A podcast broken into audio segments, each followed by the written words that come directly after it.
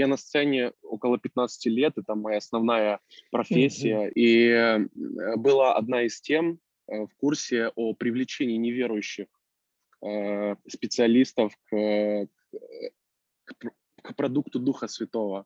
И вот я вспоминаю историю Соломона, там не было указано, но там был он для строительства храма, он привлек медника, который делал изделия из меди, практически весь храм был обустроен его изделиями, и для нас, вот для музыкантов, для тех, которые погружаются в музыку, знак качества — это очень важно, и из русскоязычного лично для меня вот есть, наверное, там единицы песен, которые я с удовольствием могу слушать, могу поклоняться, и у меня за это действительно болит сердце, и есть у меня мечта, знаете, привлекать лучших. Я просто элементарно хочу ехать в машине, знаете, включить прославление на русском и получать от этого удовольствие и прославлять Бога, потому что, честно, не под все песни Возрождения мне получается славить, хотя текст замечательный.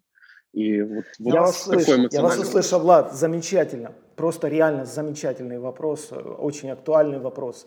И могу что-то забыть, но начнем вот с чего.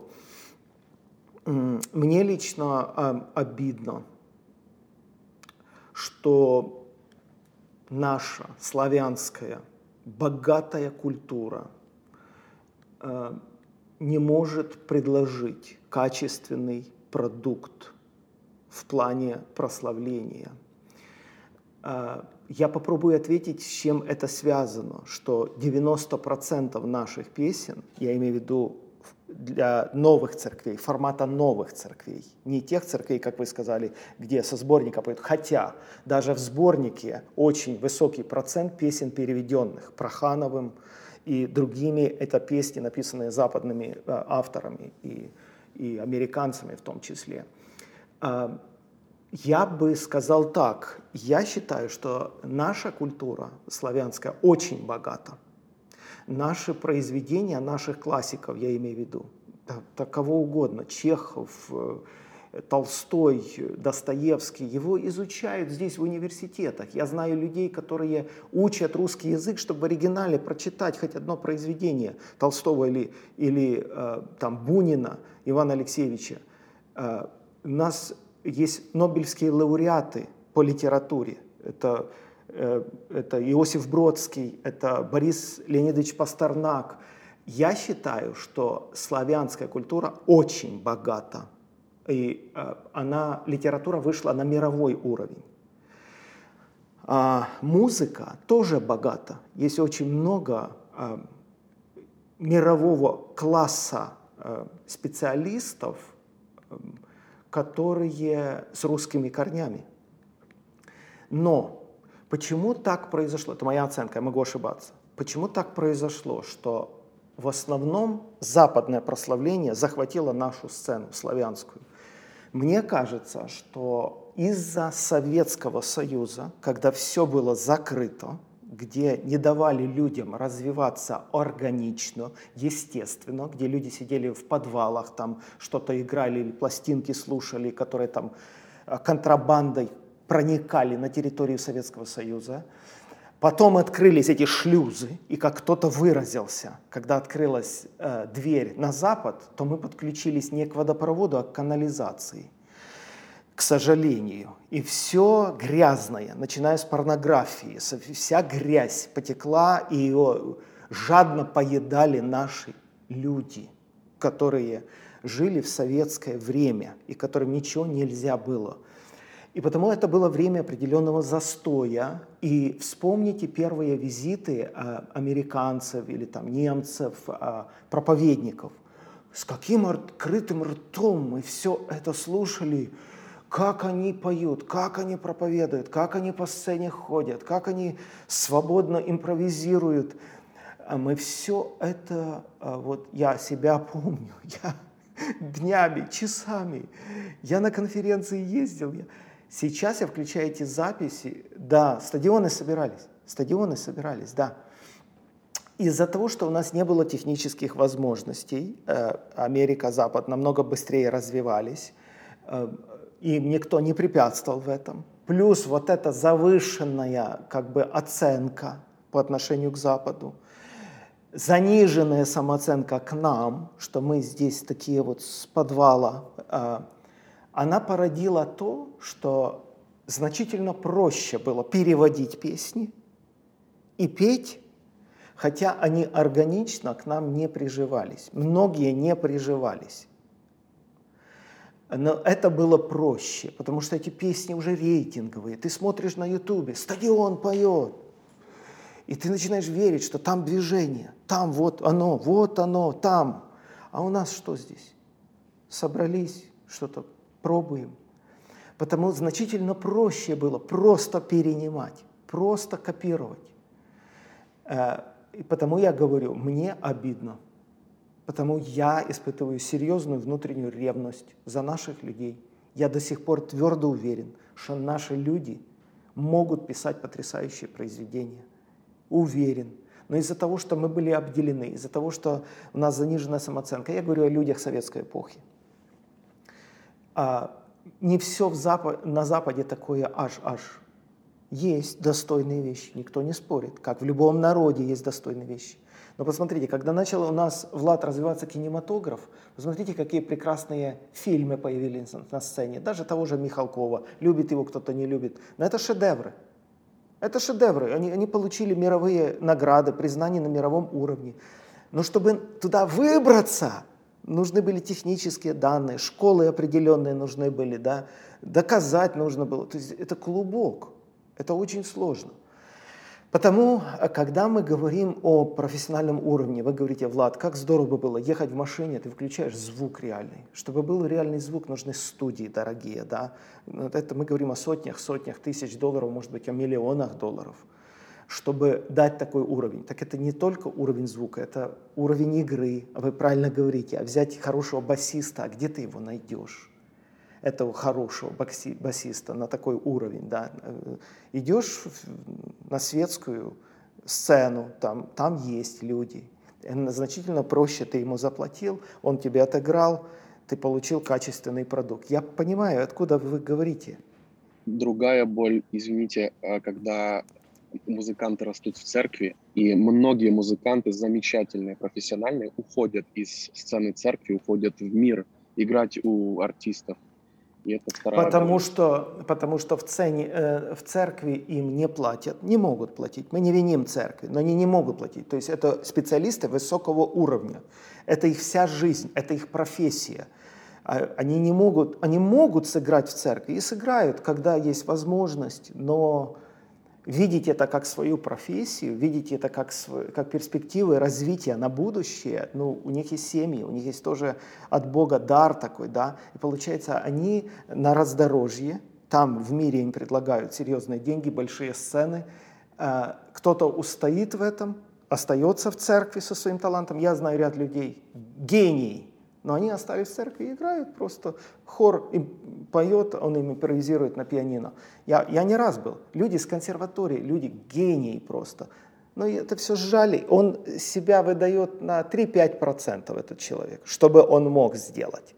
Но просто уже сама сцена, сама платформа не дает ему таких возможностей даже развернуться. Это деньги, это другие музыканты должны быть рядом такого же уровня. Да, Влад? И все-таки вы считаете, как вы думаете, стоит ли равняться? Потому что эта музыка, которую мы слушаем, которая популярная, она, можно сказать, в крови бежит, знаете, вот песни, которые мы поем, одни из любимых, появляются новые артисты западные, которые делают еще более новую музыку, интересную, христианскую, или же что-то пытаться делать, потому что я верю, что это Господь во мне производит эти желания, это годами, или пытаться все-таки делать что-то принципиально свое, или же все-таки равняться, потому что хочется равняться, ты смотришь на эти каналы, на этот свет. Нет, я думаю, Влад, не надо противопоставлять одно другому, либо принципиально свое, либо там заимствовать что-то или равняться. Так и развивается человек, что он много читает, много слушает разных других жанров, других людей. Я против просто тупо копировать. Вот, я считаю, это унижает. Вот просто тупо копировать. Тогда ты не развиваешься. А расширять свое представление, много слушать, много читать только так. А как мы собираемся развиваться? Вот, то я за то, чтобы слушать, читать, пробовать, экспериментировать, но я против того, чтобы просто вот считать, что только на Западе, только в Америке вот там, вот они наши светила, наши ориентиры в мире музыки там, и проповеди, и богословия. Я так не думаю.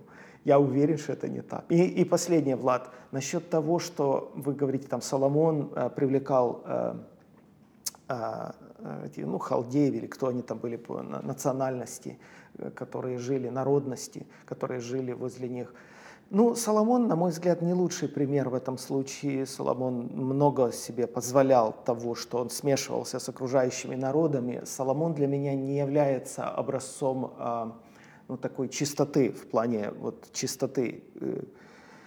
И когда такие вот сакральные, такие личные вещи, как поклонение Богу, Богу Израиля, стояли на кону, наверное, Давид бы так не поступил, как Соломон. Наверное, принципиально бы отказался. Это предположение. А Моисей, наверное, бы тем более бы Моисей так не поступил. Моисею Господь указал из числа Израиля, там, Веселиил, другие, они будут работать с кожами, с чеканными работами, с медью. Потому это такая тонкая грань. Но особенно, когда речь идет о музыке, это даже Соломон в храм, в музыку не приглашал людей из других народностей. Строить — это такое дело. А вот именно исполнять, то там были только левиты. Там даже представители других колен не допускались. Только левиты. Может быть, и были, да не может быть, я уверен, что были талантливые люди, но они не были левитами. Таких людей не допускали в храм. Даже с голосом, как у Лучано Паваротти, его просто не допускали в храм, потому что он не левит. То есть акцент делался на призвание, а не на талант. Вот я думаю, что где-то вот так. Когда мы понимаем, что талант — это такое дело, есть масса талантливых людей, но они не призваны. И вот здесь самая большая развилка между церковью и светским обществом. Мы все тянемся к красивому, к великому, к тому, что вызывает мурашки, впечатляет, шокирует, хочется на эти концерты попасть. И мы всегда мы всегда на этой развилке. Пойти этим путем, он естественно нас привлекает, потому что это красиво. Точка. Или пойти путем простоты, но чистоты и призвания. Пойти путем «давайте споем». Ты берешь гитару, и ты чувствуешь, как Дух Святой просто на тебя сходит. Ты не можешь этим голосом или этим уровнем исполнения впечатлить людей. Ты не того класса, чтобы тебя начали на концерты приглашать. Но вот здесь и выбор. И очень сложно, Влад, одно и другое соединить. В вашем случае ваша тяга, ваше стремление к такому совершенству, музыкальному, очень сложно, чтобы эти люди, которые уже владеют инструментами, имеют музыкальную грамоту, чтобы они так позволили Духу Святому себя переплавить, так сокрушить, так смирить, так преломиться, чтобы все эти навыки, весь этот опыт и образование теперь как я там говорил, переплавить это золото все, да.